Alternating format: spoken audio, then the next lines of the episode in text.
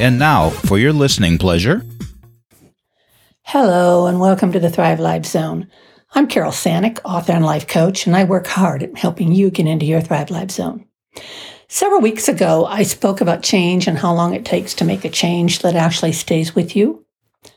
I began to realize in early Feb I needed to make some changes. Instead of going all willy nilly on it, I made change into a process. I highly recommend using a process. I photographed my lists. Of course, I did. I photographed my huge whiteboard. Oh, yeah.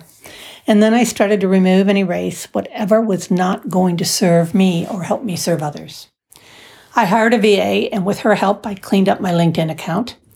I tuned it up, tweaked it to where I am now in my life and in my career.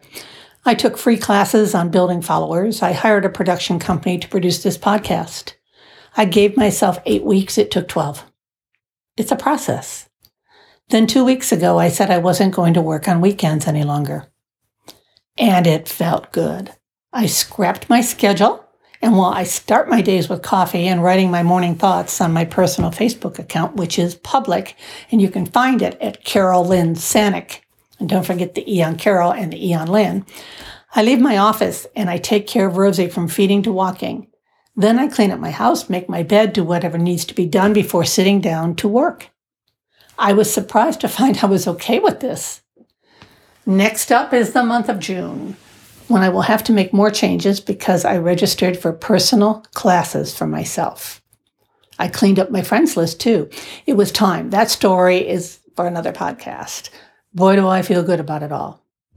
And I feel really good telling you that the best way to find me, to communicate with me, or to just know me better is to search thrivelifezone.com, subscribe to my podcast, and that's a wrap. Thank you very much.